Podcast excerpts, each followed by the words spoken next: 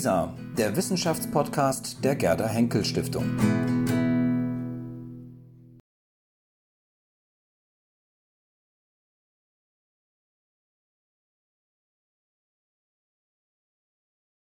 Wir haben jetzt äh, in der ersten Dreiviertelstunde sehr viel gehört über äh, empirische Ergebnisse, was also dabei herauskommt, wenn man Qualitäten in Quantitäten verwandelt.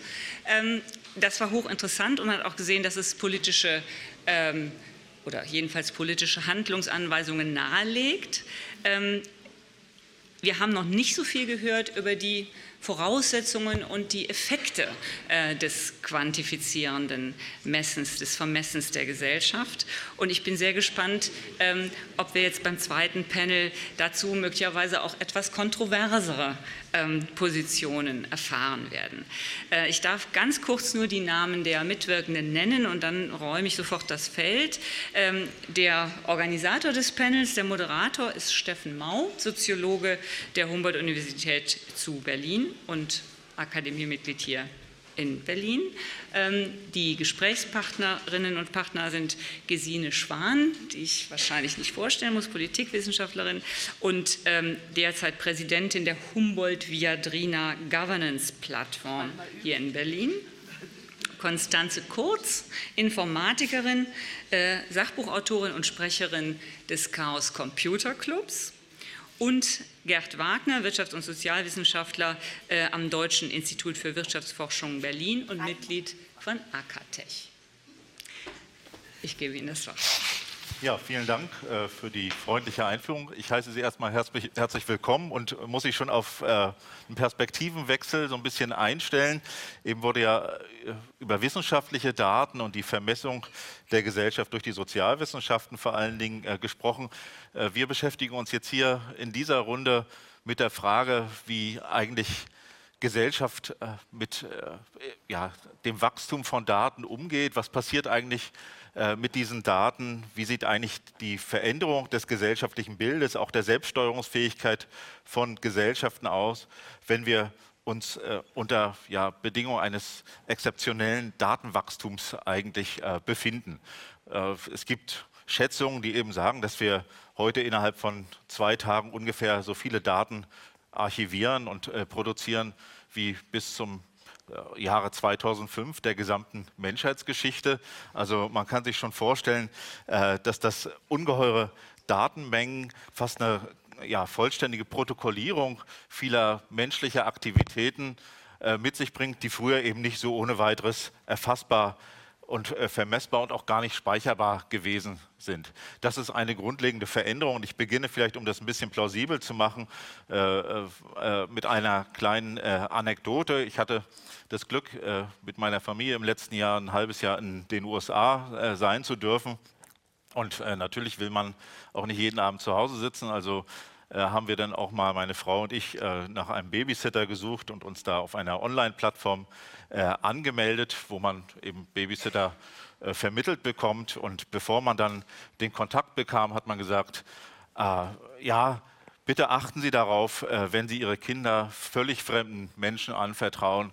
Das ist ein hohes Risiko. Äh, machen Sie sich erstmal schlau, informieren sich, äh, Sie sich über diese Person. Und dann gab es einen Link zu einer Website, die hieß MyLife.com. Da bin ich natürlich auch raufgegangen. Als Wissenschaftler muss ich natürlich richtig zitieren, deswegen habe ich es mir hier aufgeschrieben. Also, MyLife.com begrüßt einen dann und sagt, Reputation is more important than credit. Only My Life provides reputation scores based on public information gathered from government, social, and other sources, plus personal reviews written by others. Was muss man also machen? Man gibt äh, einen ZIP-Code ein und den Namen einer Person und äh, dann werden im Prinzip alle möglichen äh, verfügbaren Quellen durchleuchtet und äh, zusammengeführt. Das sind äh, zunächst mal werden die, die Namen, die E-Mail-Adressen, die Alias-Namen, äh, die äh, Profile in den sozialen Medien rausgesucht, dann alle gegenwärtigen und früheren Gerichtsverfahren, Lizenzen und Genehmigungen, äh, die man hat, mögliche Sittlichkeitsdelikte, die man begangen hat, Verkehrsdelikte, äh, äh, die Kreditwürdigkeit wird mit erfasst Und am Ende, was kommt dann raus? Ein äh, sogenannter Credit Score, der läuft von 0 bis 5 und der Einfachheit halber wird er dann auch gleich als Tachoanzeige angezeigt. Also äh, rot ist natürlich unten und äh, grün ist dann weiter oben. Und ich habe äh, dann natürlich bei der Wahl der Babysitterin auch äh, genau darauf geachtet, dass äh, dieser Wert möglichst hoch ist.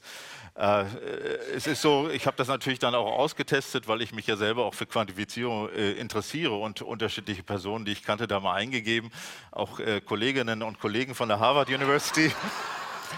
Ich habe dann erst später, als ich dieses Tool noch ein bisschen weiter explorierte, herausgefunden, äh, äh, dass man dann auch wieder sehen kann, wer einen gesucht hat. Und äh, jetzt warte ich natürlich immer darauf, äh, dass mir äh, wieder äh, ja, Mails zugesandt werden, wo Leute mich dann fragen, warum ich denn Zweifel an ihrer Reputation gehabt hätte. Äh, jedenfalls ist das nur eines äh, von äh, vielen Beispielen, das man nennen könnte. Sie wissen um die Verbreitung von Indikatoriken, von Ratings und Rankings, von Bewertungsplattformen auch die Selbstvermessung spielt eine größere Rolle. Ja, die Messung und auch Speicherung von Vitalparametern, äh, Gesundheit, Bewegung, Aktivität, das sind alles äh, Dinge, die heute sozusagen im Kosmos dieser schönen neuen Datenwelt eine große Rolle spielen. Ich habe äh, jetzt drei Gäste, äh, die mit mir das äh, diskutieren äh, möchten. Und ich stelle zunächst Frau Kurz, sie ist ja schon kurz vorgestellt worden. also sie ist ausgebildete Informatikerin, also hat auch eine spezifische Kompetenz in diesem Feld und auch ja, öffentlich sehr sichtbar durch ihre Publikation, ihr letztes Buch zum Thema Cyberwar. Sonst interessiert sie sich für Fragen von Datensicherheit, Manipulation von Daten, auch die äh, Frage von äh, Privatheit und Öffentlichkeit. Sie hat eine äh, interessante Dissertation zur Verwendung von Computern bei Wahlen geschrieben und von daher eine gute Gesprächspartnerin. Herr Wagner ist äh, lange mit dem sozioökonomischen Panel verbunden äh, gewesen, das hier in der vorherigen Sitzung äh, vorgestellt äh, worden ist, ist jetzt Max Planck Fellow am Max Planck Institut für Bildungsforschung in Berlin, Mitglied von Akatec, einer anderen oder konkurrierenden äh, äh, Akademie. Er ist Ökonom mit sehr breiten Interessen. Wir haben ihn hier eingeladen, weil er einerseits Vorsitzender der Zensuskommission war, also auch eine Art der Vermessung äh, der Gesellschaft. Die äh, völlig belanglos ist. Gut, dazu können Sie ja dann noch was sagen. Und zum Zweiten, äh, weil er Mitglied des Rates für Verbraucherfragen ist beim Justizministerium. Und dieser Rat hat vor kurzem sehr interessantes Gutachten zum Thema Scorings veröffentlicht. Und das wäre, glaube ich, gut, wenn wir dazu ein bisschen was hören würden. Zu guter Letzt, äh, aber sie wird dann mit ihrem Statement vielleicht anfangen, ist Frau, äh, Frau Schwan. Ich freue mich, dass es noch geklappt hat, dass Sie kurzfristig auch jetzt vom Flughafen hierher gekommen sind. Ich muss eigentlich nicht so viel zu Ihnen sagen. Äh, sie sind Politikwissenschaftlerin, äh, lange Zeit Rektorin der Viadrina Universität in äh, Frankfurt-Oder, jetzt bei der Humboldt Viadrina Governance Plattform. Ich hoffe, das habe ich jetzt richtig gesagt. Wunderbar. Ja, wunderbar. Und äh, Sie hat sich auch immer wieder öffentlich geäußert zu Fragen von Vermessung, vor allen Dingen in Vermessung auch äh, im Bereich äh, der, der Wissenschaft, Bezug auf äh, Ratings, äh, Rankings, neue wettbewerbliche Verfahren, auch die Nutzung von Indikatoriken. Und vielleicht meine erste Frage an Sie. Äh, teilen Sie dann die Beobachtung, dass es sozusagen eine Vermassung oder auch einen neuen, neuen Datenrausch äh, gibt? Und äh, wie kann man den beurteilen? Also was sind eigentlich die positiven Wirkungen davon und was möglicherweise auch kritische? Wenn Sie erlauben, gehe ich gleich, ist das okay? Gehe ich gleich auf die Frage ein, sage aber, ich konnte mir den vorigen Vortrag nicht anhören, hätte ich sehr gerne getan, weil ich den Tag über in Danzig verbracht habe, zu einer dreistündigen Trauerfeier für den dortigen Oberbürgermeister Pavel Adamowitsch. Das war schon insgesamt sehr beeindruckend. Und ich hätte mir die Frage stellen können, das habe ich nicht die ganze Zeit getan, welche Wirkung hatte eigentlich Adamowitsch auf diese Stadt, auf die Menschen? Kann man die messen? Nach zwei Stunden Messe gab es dann noch Freundschaftsbotschaften. Eine Botschaft kam von einem befreundeten Dominikanerpater, der nur ein paar Minuten sprach. und in unglaublicher Eindringlichkeit sagte, nicht völlig allein darin, aber doch, es muss jetzt Schluss sein mit dem Hass, es muss jetzt Schluss sein mit der Diffamierung, es muss jetzt Schluss sein mit den Ressentiments, mit den, den Feindschaften. Und vorher hatten verschiedene gesprochen. Er bekam sofort spontan in dieser großen, vollbesetzten Kirche lange nicht enden Beifall. Und man konnte auf Schirmen sehen, dass der lange Markt voll war mit Menschen, die auch, wo das alles übertragen wurde, die auch unendlich lange klatschten. So. Das ist ja eine sinnliche Wahrnehmung, die man da hat. Ob das ein Datum ist, weiß ich nicht genau. Aber es regt einen dazu an, anzunehmen, dass da etwas vor sich geht und vor sich gegangen ist, was sehr, sehr wichtig ist für die weitere Entwicklung der polnischen Gesellschaft, für die weitere Entwicklung des politischen Systems dort. Und wo man sich jetzt fragt, ist dieser Indikator, den man dort allerdings in einem besonderen Milieu Danzig sieht, die anderen Städte haben das zum Teil reproduziert, ist dieser Indikator größer, aussagekräftiger, als wenn ich jetzt ganz viele Zeitreihen von quantitativen Daten über die Entwicklung der polnischen Gesellschaft, über Stadt-Land-Unterschiede, über Ost-West-Unterschiede, über Bildungsstände und sonst was alles mir angeguckt hätte, Konfessionen. Äh, wodurch kriegt man raus, was diese Gesellschaft bewegt in all ihrer Vielfalt?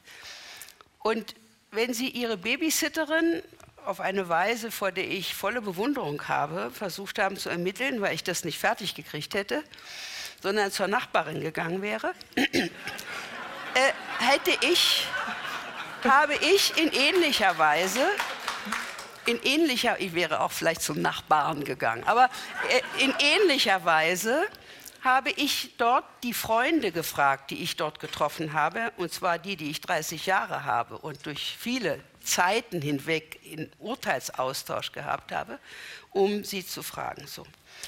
Sie merken, es ist ein indirektes Plädoyer, die qualitativen Dinge, die langjährige Erfahrung, die sehr komplex ist, die man auch nicht kategoriell einfassen kann sofort, äh, besonders wichtig zu nehmen. Und ich würde mich auch im Ernst darauf, wenn ich ein Urteil mir bilden soll, am meisten verlassen. Ich gestehe, dass ich als Präsidentin der Viadrina unter diesem ganzen Hype von Wettbewerb und Daten und Ranking gelitten habe, weil ich ihn für nicht aussagekräftig halte. Ich glaube überhaupt nicht, sage es ganz provokant, dass die, die im Ranking oben sind, in jeder Hinsicht die Besten sind. Das würde natürlich auch niemand behaupten, denn es sind ja nur die Kriterien des Rankings, die da abgefragt werden. Aber es wird ja transportiert, als seien sie die Besten. Und so wird das auch, Exzellenzinitiative und so weiter, transportiert. Das glaube ich gar nicht. Und vor allen Dingen aber stört mich, wenn bei diesen Quantifizierungen, von denen ich glaube, dass sie gleichsam als Basisinformation nützlich sein können. Ich will die überhaupt nicht, ich gucke die mir auch an, ja. Aber ich glaube überhaupt nicht, oder ich, es hat mich sehr gestört, dass diese Rankings immer verabsolutiert wurden, genauso wie die Wettbewerbssachen, obwohl wissenschaftstheoretisch es ganz klar ist, dass die eingegebenen Fragestellungen und ihre Kriterien das Entscheidende sind. Und wenn die nicht reflektiert sind, das heißt, wenn die Qualität, die da abgefragt wird, gar nicht reflektiert und begründet wird, dann kann man damit eigentlich nicht viel anfangen. Genauer gesagt, es täuscht. Und ich habe so und so viele Exemplare von Exzellenz erlebt, die eine solche Borniertheit und Einspurigkeit war, dass ich damit nichts anfangen kann. Es ist auch gar nicht bös von denen, denn der Beweis von Exzellenz vielfach in, in unserem Metier äh, ist ja in Spezialisierungen gegeben. Natürlich kommt dann auch die Gegenbewegung, dass wir generalisieren müssen, dass wir Verbindungen schaffen, dass wir interdisziplinär alles ähm, werden müssen. Aber der Sprung von der Qualität in die Quantität, der ja philosophisch bei Hegel ganz breit abgehandelt wird, der wird in meiner Sicht in diesen Befragung nicht wirklich reflektiert. Wenn man das pragmatisch macht und sagt, ja, ich nehme jetzt diese Kriterien, die begründe ich so und damit kriege ich auch was raus, ein Stückchen über die Wirklichkeit, habe ich damit äh, kein Problem, im Gegenteil, würde ich immer zu Rate ziehen. Aber die Unreflektiertheit, mit der man zum Beispiel gedacht hat, Wettbewerb und Ranking zeigt Leistung an und produziert Leistung. Das wurde ja immer zu zweit zusammen gesehen, was in meiner Sicht analytisch nicht wirklich haltbar ist. Wenn man das sieht und wenn man sieht, dass dann riesige Karrieren danach bewegt werden, riesige Finanzen danach bewegt werden, dann wird man da sehr skeptisch. Äh, ich weiß natürlich, dass ganz viele auch anders denken, aber ich erinnere mich an einen Vorsitzenden der EFG, der sagte, äh, ja, die fünf besten Physiker bei uns sind die und die.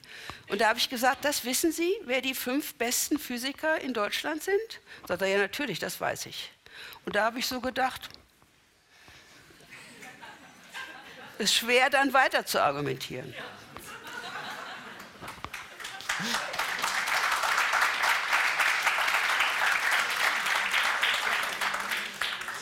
Vielen Dank.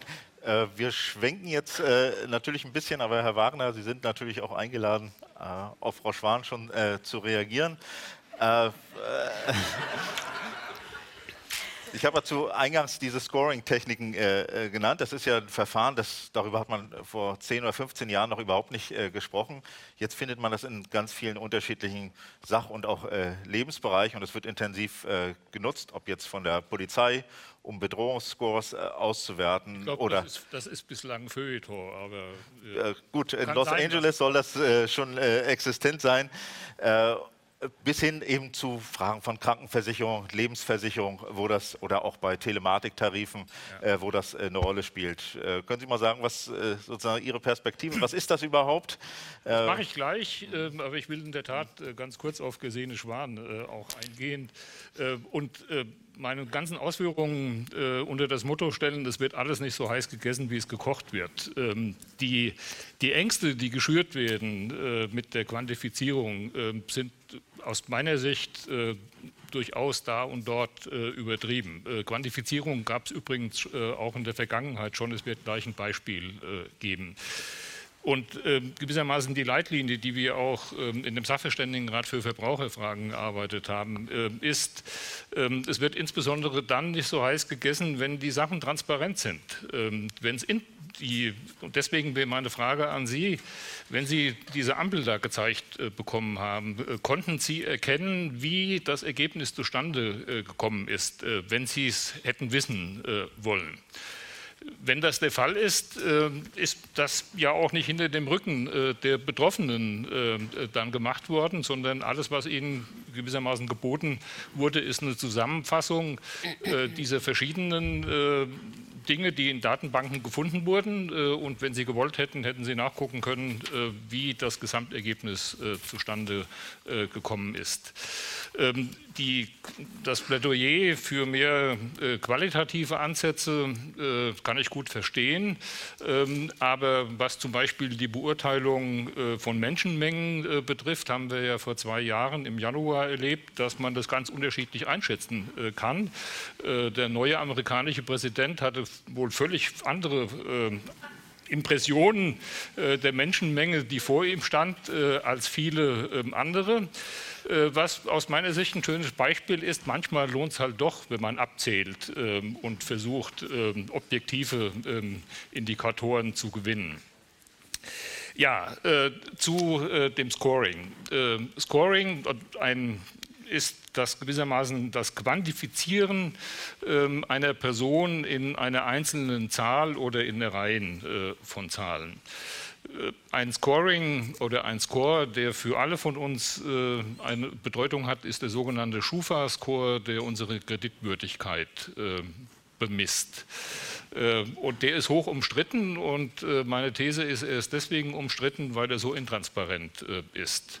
Während andere Scores, über deren Zustandekommen man sich auch streiten kann, die von der Verwendung her völlig transparent sind und deswegen von der Gesellschaft akzeptiert werden. Ein typischer Score äh, sind Schulnoten, äh, die am Ende sogar was für Numerus Clausus und ähnliche Zwecke zu einem einzigen Wert zusammengezogen werden. Nun kann man sich über jede einzelne Schulnote im Zweifel heftig streiten, wie sie zustande gekommen ist, aber die Gesellschaft akzeptiert seit Jahrzehnten, dass dieser Score gebildet wird. Und ich behaupte deswegen, weil transparent ist, was damit äh, gemacht wird. Der Numerus Clausus wird im Großen und Ganzen ähm, äh, akzeptiert, was natürlich ausschließt, dass man in Einzelfällen dagegen klagt, während äh, was äh, Personalchefs äh, mit äh, Schulnoten machen, ist in der Regel intransparent äh, und deswegen umstritten. Ein weiterer Score, der für einige zumindest von uns von großer Bedeutung ist, sind die Punkte, die man in Flensburg äh, sammelt. Das ist ja nichts anderes als ein Score, der auch äh, gegebenenfalls äh, gravierende Auswirkungen hat. Soweit ich weiß, werden die von der Gesellschaft breit akzeptiert. Äh, wahrscheinlich sogar von den meisten, die die Punkte äh, sammeln und über den Schwellenwert kommen. Also ein weiteres Beispiel dafür, dass dieses Scoring ähm, gar nicht so ungewöhnlich ist. Historisch, was neu ist, ist, dass man durch Digitalisierung äh, das jetzt noch effizienter machen kann und schneller darauf zugreifen kann. Und äh, als Sachverständigenrat äh, haben wir den Schufa, die Kreditscores, da ist Schufa nicht der einzige ähm, untersucht. Ähm, die Telematiktarife für Kfz-Haftpflicht, also man kann übers Handy oder eine eingebaute Box sein Fahrverhalten äh, kontrollieren äh, lassen und kriegt dann äh, Prämien die, ähm, oder Mali. und Krankenkassen, sowohl private als auch gesetzliche, bieten inzwischen Bonusprogramme äh, an, wo man Punkte sammelt und dann irgendwelche Goodies bekommt. Und ähm, diese Bonusprogramme äh, wo man sehr viel Kritisches dazu sagen kann, was sie eigentlich bewirken, das will ich jetzt weglassen, als auch die Telematiktarife werden akzeptiert, weil völlig klar ist, äh, die, was passiert, äh, wenn man so und so viele Punkte hat, kriegt man eben äh, von der Krankenkasse ähm, ein Geschenk. Und bei den Telematiktarifen weiß man auch, wie das Fahrverhalten sich auf den Tarif auswirkt. Bei der Schufa weiß man es nicht. Ähm, deswegen ähm, empfiehlt der Sachverständigenrat dem Gesetzgeber schlicht und einfach Transparenz zu erzwingen. Äh, die, äh, wenn man das will, äh, geht das. Ähm, es ist auch gar nicht so kompliziert. Und man sollte sich nicht äh, von den Informatikern und Feuilletonisten erzählen lassen, dass das alles so kompliziert wäre und mit künstlicher Intelligenz das ausgerechnet wird. Ähm, selbst das kann man, also A ist es nicht der Fall, der Schufa-Score wird viel einfacher berechnet äh, und zum Zweiten kann man durch Testen, so wie man Kaffeemühlen testet, auch nachgucken, äh, wie so ein Algorithmus ähm, eigentlich funktioniert, indem man Beispielprofile eingibt und guckt, was ausgespuckt wird. Wenn der Gesetzgeber das will, äh, kann er es ähm, erzwingen, im Grunde mit einem Federstrich. Ähm, mein Eindruck ist, dass im äh, Justizministerium, das ja hier gar nicht weit äh, weg ist, im Moment darüber nachgedacht wird. Unsere Empfehlung ist, Scores, denen man nur schwer ausweichen kann oder überhaupt nicht ähm, ausweichen kann, sollten vom Gesetzgeber transparent gemacht werden einem Score, den zum Beispiel Heiratsvermittler äh, anwenden, äh, kann man äh, die ja durchaus ausweichen. Da ist wahrscheinlich keine so harte Regulierung notwendig. Dem Schufa-Score kann ich faktisch nicht ausweichen. Deswegen ist eine harte Regulierung notwendig und äh, ohne weiteres auch möglich. Man muss nur wollen. Ja, vielleicht kann ich dazu gleich mal eine Rückfrage stellen, weil äh, Transparenz äh, zielt ja so in Ihrer Argumentation jetzt auf Legitimi äh, Legitimi Legitimation, also ja. Gewinnung äh, von, von Zustimmung.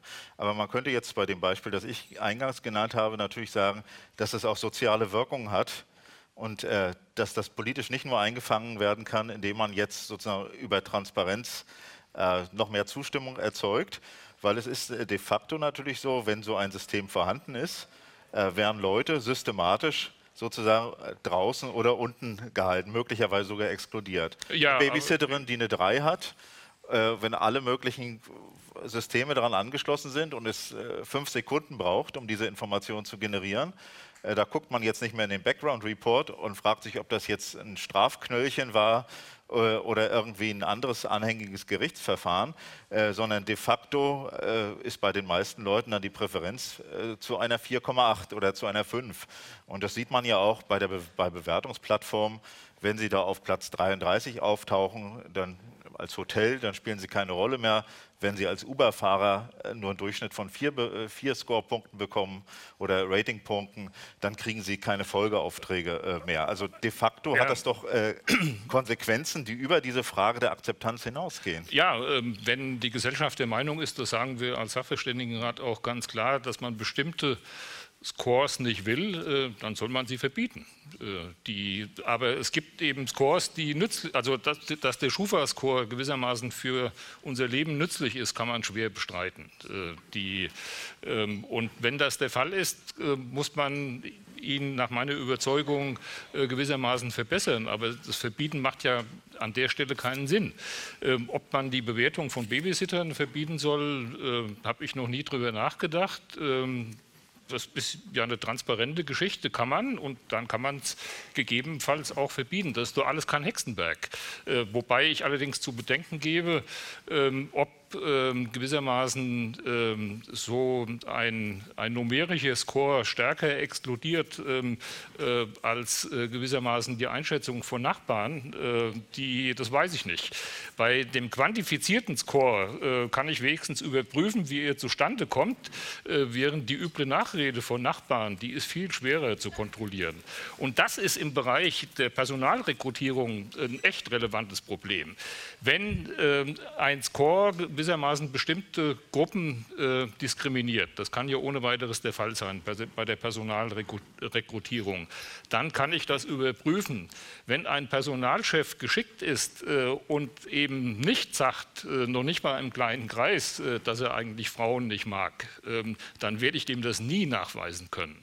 Also diese quantifizierten Scoring-Algorithmen äh, haben jedenfalls potenziell den großen Vorteil, dass man sie transparent machen kann. Andere Entscheidungen, die äh, gewissermaßen informell ablaufen, kann ich, wenn jemand geschickt ist, niemals transparent machen. Frau Kurz, äh, äh, wollen Sie mit einsteigen? äh, äh, ja, also die Frage ist, vielleicht so aus Ihrer Perspektive, äh, sind nicht eigentlich mit dieser Art des Umgangs mit, mit Daten oder auch die Datifiz Datafizierung der Gesellschaft, heißt das nicht eigentlich, dass wir eine gravierende Machtverschiebung haben? Auch im Hinblick auf, äh, darauf, wer eigentlich diese Daten nutzen kann, wer äh, die Verfügung über Daten hat oder wer auch äh, Rechte an, an Daten überhaupt gewinnen kann. Und äh, ist eigentlich Transparenz der Weg, äh, wo Sie sagen, äh, das ist eigentlich der, den man gehen müsste?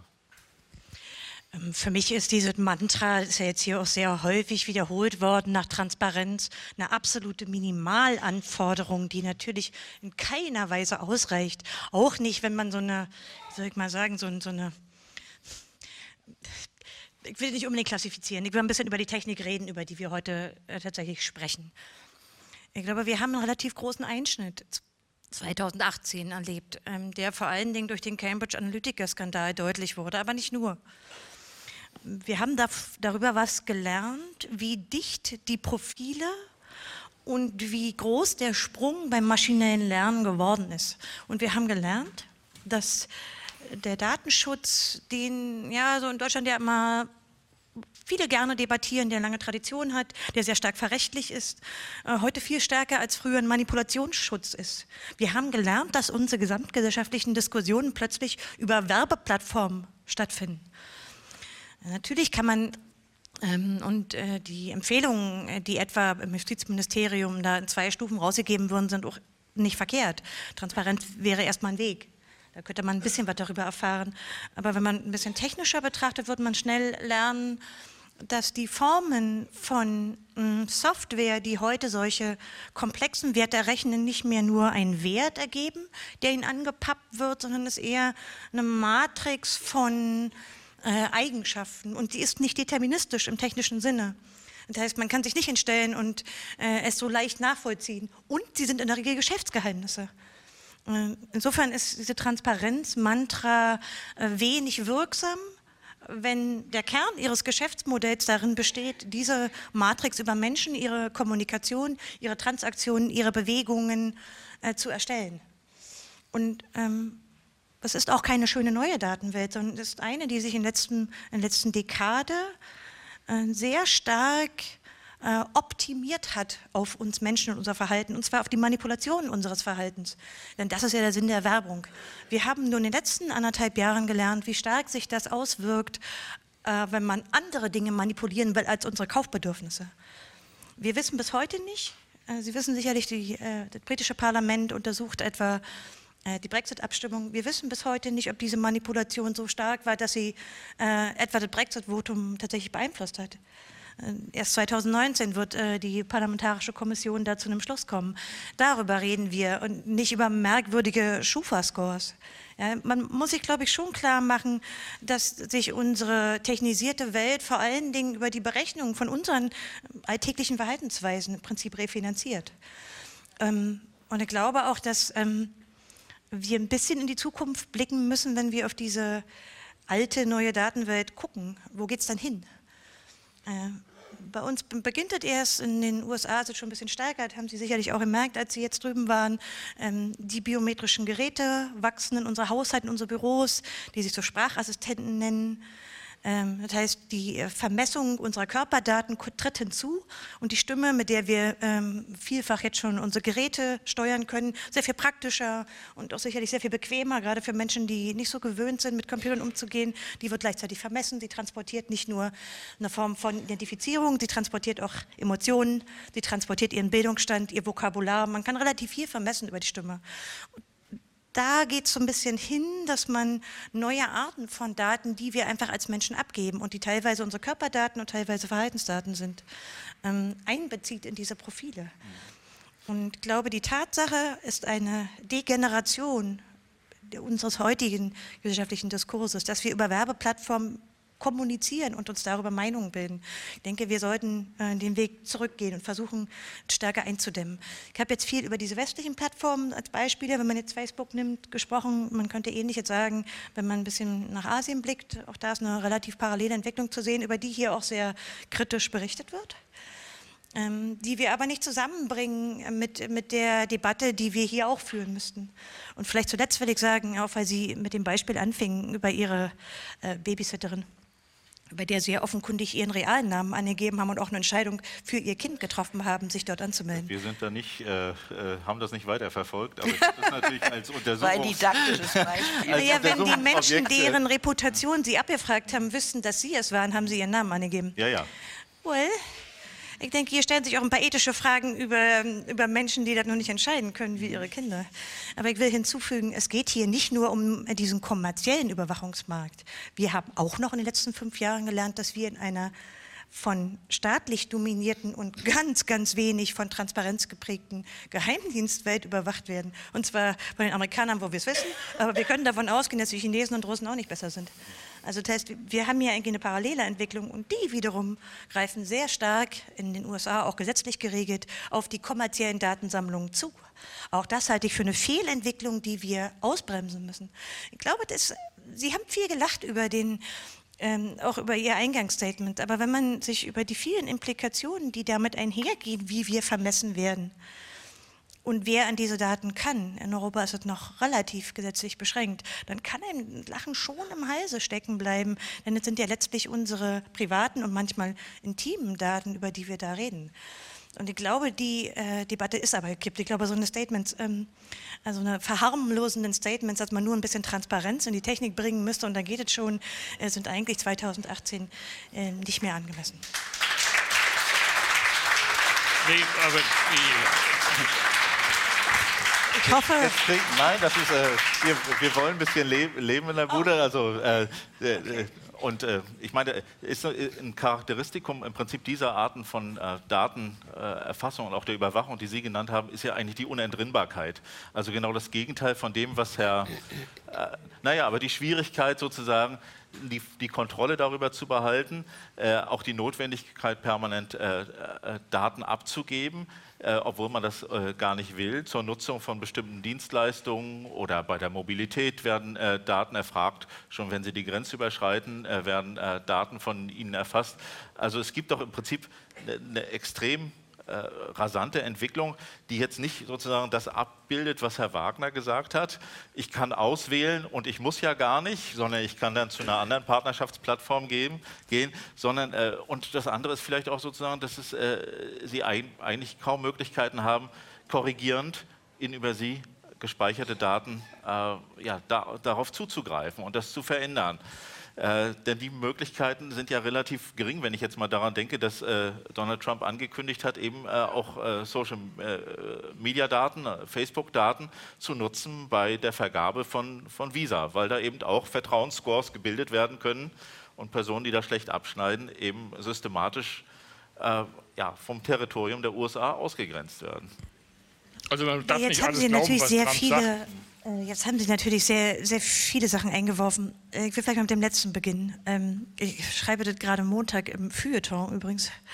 Ähm, diese, Sie haben jetzt ein Beispiel aus den USA gebracht, dass man die Social-Media-Daten heranzieht. Das wird auch teilweise schon getan. Das wird übrigens auch in der Polizeiarbeit schon getan. Nicht morgen, sondern seit ein paar Jahren. Ähm, das ist in Europa im Prinzip gerade erst abgewendet worden. Auch hier gab es dafür Probleme. Ich würde nicht immer weit weg gucken, aber ich will insgesamt nicht der Ohnmacht Wort reden. Zum einen das ist das Schöne an Technik, vielleicht bin ich da auch ein bisschen zu optimistisch, weil ich, ich bin gerne Technikerin. Ähm, Sie haben schon eine Menge Wahl. Wir lassen mal den staatlichen Bereich weg, wo Sie gesetzlich zu sehr vielem verpflichtet sind. Wofür es gute Gründe gibt und was teilweise in 14 Urteilen verfassungswidrig erklärt wurde. Aber es gibt auch Bereiche, wo ich das für sinnvoll erachte. Aber im kommerziellen Bereich entscheiden Sie eine ganze Menge. Sie sind nur bequem. Ist halt auch sehr menschlich. Und zwar die überwiegende Anzahl von den Menschen, die hier sitzen, sind sehr bequem inklusive mir selbst. Und ich glaube, daher kommt es eher. Die Technik hat sich gut angepasst an unsere Bedürfnisse. Das ist ja auch der Sinn der Sache. Sie können sich anders entscheiden und ähm, die Alternativen sind schon da. Sie können sie wählen. Und das ist auch der wären politische Appell. Ich meine, wir haben ja hier ohnehin ein relativ politisches Panel. Äh, diese müsste man stärken. Und da reicht nicht eine Transparenz aus, sondern man muss sich wirklich fragen, was sind die Alternativen, die uns als Menschen, aber auch als Gesellschaft, auch als Land in, in der Mitte von Europa unabhängiger machen, dass wir überhaupt noch solche Entscheidungen treffen können. Also ich weiß nicht, wie viele Menschen hier noch wissen, wie sie irgendwas finden ohne Google. Und sie wissen natürlich auch nichts darüber, was sie dort finden. Und dafür kann man viele Beispiele nennen. Ich glaube, da muss die politische Incentivierung auch hingehen, diese Alternativen zu stärken, die Technik wieder positiver und nicht immer nur werbegesteuert zu nutzen. Ich glaube, Frau Schwan braucht jetzt keine Frage, sondern sie oh. äh, sitzt schon unruhig da. Und ja, ich versuche mal zu schauen, ob es einen gemeinsamen Nenner der Beurteilung und der Kriterien gibt zwischen uns dreien. Und ich versuche den zu formulieren, weil ich das auch bei Herrn Wagner rausgehört habe, auch wenn die Positionen äh, gegensätzlich erscheinen.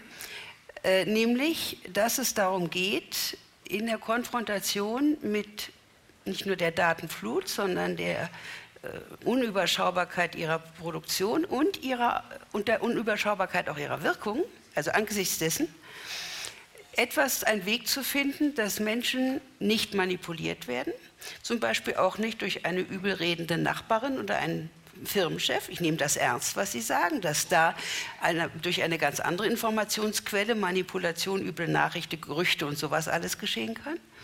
Also, dass man einen Weg finden will, äh, ich sage ein altmodisches Wort, die Wahrheit über die Wirklichkeit einigermaßen verlässlich zu bekommen. Und es könnte zunächst so sein, dass, je mehr, dass man den Eindruck hat, je mehr Daten man hat, desto mehr weiß man Bescheid über die Wirklichkeit. Äh, nach einer Weile merkt man, dass die Daten für sich es nicht sind, sondern die Einordnung der Daten und sonst was. Aber außerdem äh, merkt man auch, dass diese Daten gar nicht verdaubar sind für Individuen, ohne wiederum Vorgänge, entweder Kollegi Kollegien oder Maschinen oder sonst was alles.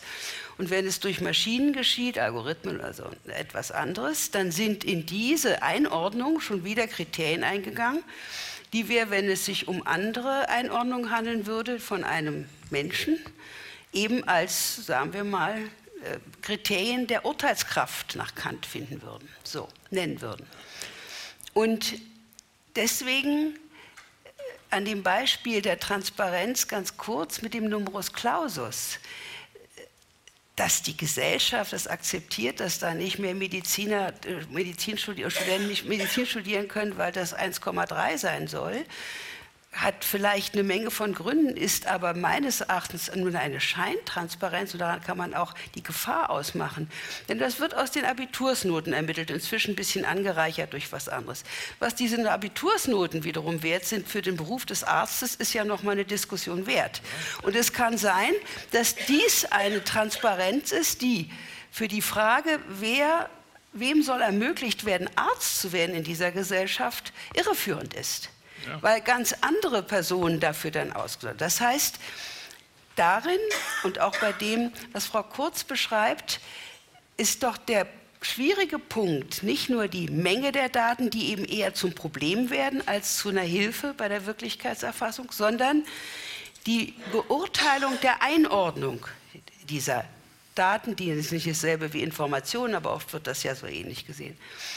Und ich finde, wenn wir uns darauf einigen könnten, Herr Wagner, dass natürlich man mit Daten Herrn Trump sagen könnte, es waren nicht so viele da. Das interessiert ihn aber gar nicht. Ich glaube, der hat keinen Moment gedacht, dass die da waren, sondern der hat immer gewusst, dass es darauf gar nicht ankommt, um eine Öffentlichkeit zu beeinflussen. Die, die Fakten sind, die empirischen Informationen im Einzelnen sind dem doch völlig wurscht. Er hat eine Intuition dafür, wie er an die Macht kommt, durch Manipulation der Massen. Und deswegen kann er, wenn, die, wenn er die bei der Stange halten will, die für ihn wählen und ihm seine Macht liefern, äh, mit neuen Begriffen wie Fake News oder anderen News oder solche und alternative Fakten kann er kommen. Das Problem ist ja darin, dass da ein Segment von Gesellschaft sich gar nicht dafür interessiert, sondern auf nach ganz anderen Kriterien ihn wählt. Und dafür hat er den richtigen Instinkt. Das heißt, mit Fakten kann man dem nicht kommen. Man kann anderen mit Fakten vielleicht kommen. Und die Aufklärung ist ja auch wichtig durch Information und zu zeigen, dass das alles Quatsch ist. Aber ich merke es zum Beispiel in der Flüchtlingsdebatte, da können Sie aufklären noch und noch. Das wirkt nicht. Sie können zeigen, auch bei der Mauer von in Amerika, sind alle zurückgegangen.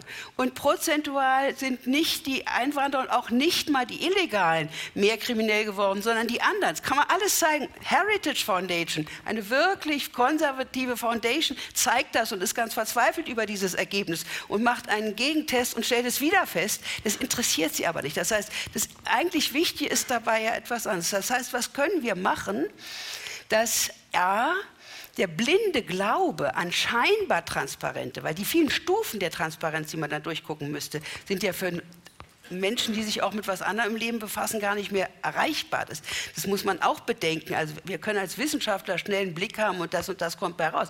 Aber ein Mensch, der den Tag über was ganz anderes macht, lässt sich dann leiten von irgendwelchen Behauptungen, das ist Transparenz, das ist objektiv und sowas alles. Und das ist eine Fiktion, das ist irreführend. Das ist das Problem. Also ich finde, man muss da aufpassen. Auf der anderen Seite stelle ich mir immer die Frage, nicht nur beim staatlichen Geheimdienst, sondern bei all den anderen, die dann eben noch mit dem Geschäftsmodell kommen können und sagen, sie dürfen es ja gar nicht sagen, wie sie ihre, äh, ihre äh, Informationen zusammenstellen und herkriegen, läuft es doch letztlich darauf hinaus, dass die, die kompetent auf diesem Feld sind, helfen, politische Regelungen zu finden. Und dazu muss man kompetent sein in dem Feld. Ich könnte das nicht. Ich könnte aber Kriterien beisteuern. Das könnte ich schon.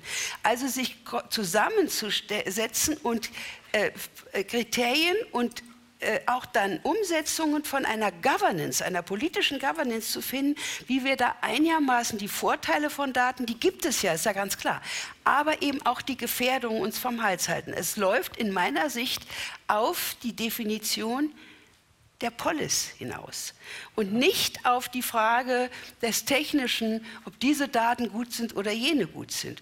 Und die Gefahr, eine Scheinsicherheit, eine Scheinobjektivität mit Daten herzustellen, sehe ich im Moment für sehr groß an, weil, weil Menschen gerne auf etwas zurückgreifen, was sie sowieso schon finden und stabilisiert und sonst was alles. Also hier plädiere ich dafür, zu sortieren, die Kompetenz zu würdigen, auch wenn ich das Gefühl habe, neulich beim Digitalisierungskongress, habe ich erfahren, dass manche, die da wirklich Spezies sind, aber auch sich schon wieder an Gabelungen finden und sagen, wenn ich das jetzt weiter verfolge, kann ich die Gabelung nicht weiter verfolgen. Das, das ist ja gar nicht mehr zusammenzukriegen, außer man kommuniziert so freimütig und so kooperativ und so solidarisch, dass man es hinkriegt. Darauf kommt es an.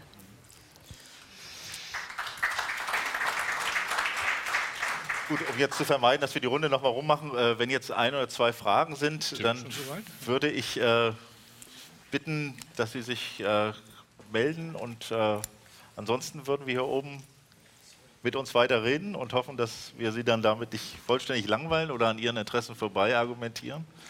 Gut, dann würde ich Herrn Wagner die Möglichkeit geben, nochmal zu, zu naja, dass wir regulieren sollen, das habe ich ja, glaube ich, deutlich äh, gesagt, aber die, das kann man offensichtlich leicht missverstehen. Wahrscheinlich habe ich mich falsch ausgedrückt. Ähm, die, weil es bei dieser Quantifizierung eben Vorteile gibt, äh, haben Sie ja auch äh, gesagt, äh, macht es ja keinen Sinn, die komplett äh, gewissermaßen zu verbieten, sondern man muss sie geschickt äh, regulieren. Dazu gehört, ich bleibe dabei, Transparenz. Transparenz bedeutet übrigens auch, dass zum Beispiel die Schufa sich nicht mehr hinter ihrem Geschäftsgeheimnis verstecken kann. Da ist übrigens mein Verdacht, warum sie das macht, weil dann rauskäme, wie einfach gestrickt das Ganze ist. Das hat nämlich mit künstlicher Intelligenz null äh, zu tun. Und es käme wahrscheinlich raus, dass nicht die Score-Berechnung das eigentliche Problem ist, die ist wahrscheinlich statistisch ganz vernünftig gemacht, sondern die Entity Recognition, das eigentliche Problem, nämlich dass die Schufa, wenn, wenn man äh, häufig einen Vor- und Nachnamen hat, der häufig vorkommt, den man leicht variierend schreiben kann. Eine Kollegin, die mich darauf aufmerksam gemacht hat, äh, heißt äh, äh, Christine Schäfer. Äh, dies kann man sich ja leicht vorstellen, wie viele äh, Möglichkeiten es gibt, diesen Namen äh, falsch zu schreiben. Und wenn sie umzieht, und ihr Name falsch geschrieben wird, äh, wird sie wie jemand behandelt, der überhaupt keine Kreditgeschichte äh, hat, weil die Schufa diese Person nicht kennt. Das ist wahrscheinlich bei der Schufa das viel größere Problem als die Score-Berechnung. Und mein persönlicher Verdacht ist, deswegen versteckt sich die Schufa ähm, hinter ihrem Geschäftsgeheimnis, damit ihr niemand auf die Schliche kommt, wie trivial das eigentlich ist, das passiert ja was manchmal. sie betreibt. Ähm, aber all das kann man eben nur vernünftig diskutieren, wenn Transparenz äh, hergestellt äh, wird. Erst, erst, aufgrund von Transparenz kann ich vernünftig regulieren. Äh, regulieren, ohne zu wissen, was eigentlich vor sich geht, äh, macht man gelegentlich ja auch, äh, kann aber in der Regel nicht zu einem vernünftigen Ziel führen. Es bleibt aber natürlich die Diskrepanz zwischen dem, was Frau Kurz jetzt beschrieben hat. Also wirklich diesen massiven Veränderungen im Hinblick auf auf die Nutzung und Verwertung äh, von Daten durch äh, eben private Akteure, Unternehmen, möglicherweise auch durch staatliche oder quasi staatliche Stellen, wo doch der, die Aussage war, das haben wir in der, im Ausmaß und der Dimension noch lange nicht verstanden. Da ist so viel unterwegs, dass das doch eigentlich die äh, Grundlagen unseres Zusammenlebens äh, grundsätzlich verändern. Und dem, was Sie im, Eingangs, im Eingangsstatement gesagt haben, das gibt ein paar Teilbereiche, da ist vieles nicht neu und vieles ist auch einfach für Tonübertreibung. Äh, äh, so schlimm äh, wird es nicht, man muss da nur ein bisschen Transparenz schaffen. Das sind für mich doch schon zwei sehr unterschiedliche Perspektiven. Nee, aus meiner Sicht nicht, äh, weil wahrscheinlich unterschätzt wird, was es bedeuten würde, wenn wirklich wenn der Gesetzgeber Transparenz erzwingen würde einschließlich eben des Falls des Geschäftsgeheimnisses ähm, in bestimmten äh, Bereichen. Dann könnten eben äh, private Firmen äh, nicht mehr, ähm, so wie Frau Kurz das beschrieben hat, machen, was sie wollen und sich hinter dem Geschäftsgeheimnis verstecken. Das ist das wirklich das systematische Herstellen von Transparenz wäre ein ganz mächtiges ähm, Instrument in meiner Art äh, habe ich das sehr technokratisch ausgedrückt, äh, aber mir ist völlig klar, dass das für viele Firmen, die in diesem Bereich äh, tätig sind, ähm, als riesengroße Gefahr äh, wahrgenommen wird. Deswegen wehren die sich auch mit Händen und Füßen dagegen, dass Transparenz hergestellt wird. Aber ich sehe nicht, warum, wenn wir das als Gesellschaft wirklich wollen, warum man diesen Systemen und den Firmen nicht auf die Schliche kommen äh, kann. Das ist nicht übermäßig geheimnisvoll, wenn man nur durchblicken will. Frau Kurz, an Sie nochmal äh, im Prinzip eine letzte äh, Frage, weil wir jetzt auch schon äh, unsere Zeit ich kann ganz kurz aufgebraucht haben. Aber die, die Frage ist, ist doch äh, wirklich so ein bisschen, äh, Sie haben das auch gesagt, man kann als Einzelner ganz viel tun.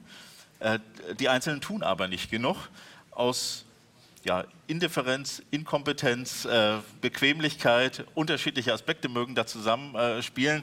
Äh, äh, natürlich auch den Begehrlichkeiten, die jetzt durch diese Daten und auch durch die Angebote hervorgerufen werden. Aber äh, wo ist denn tatsächlich sozusagen eine Gegenbewegung äh, erkennbar? Ist die überhaupt äh, denkbar? Und wo muss die starten? Na doch, also mein Eindruck ist schon, dass es eine ganz ordentliche Gegenbewegung gibt. Und ich darf daran erinnern, dass die halbe Welt nach Europa geguckt hat, weil wir jetzt eine Datenschutzgrundverordnung haben, die ein Niveau in Europa herstellt, was es nirgendwo anders auf der Welt gibt. Ein langer Prozess.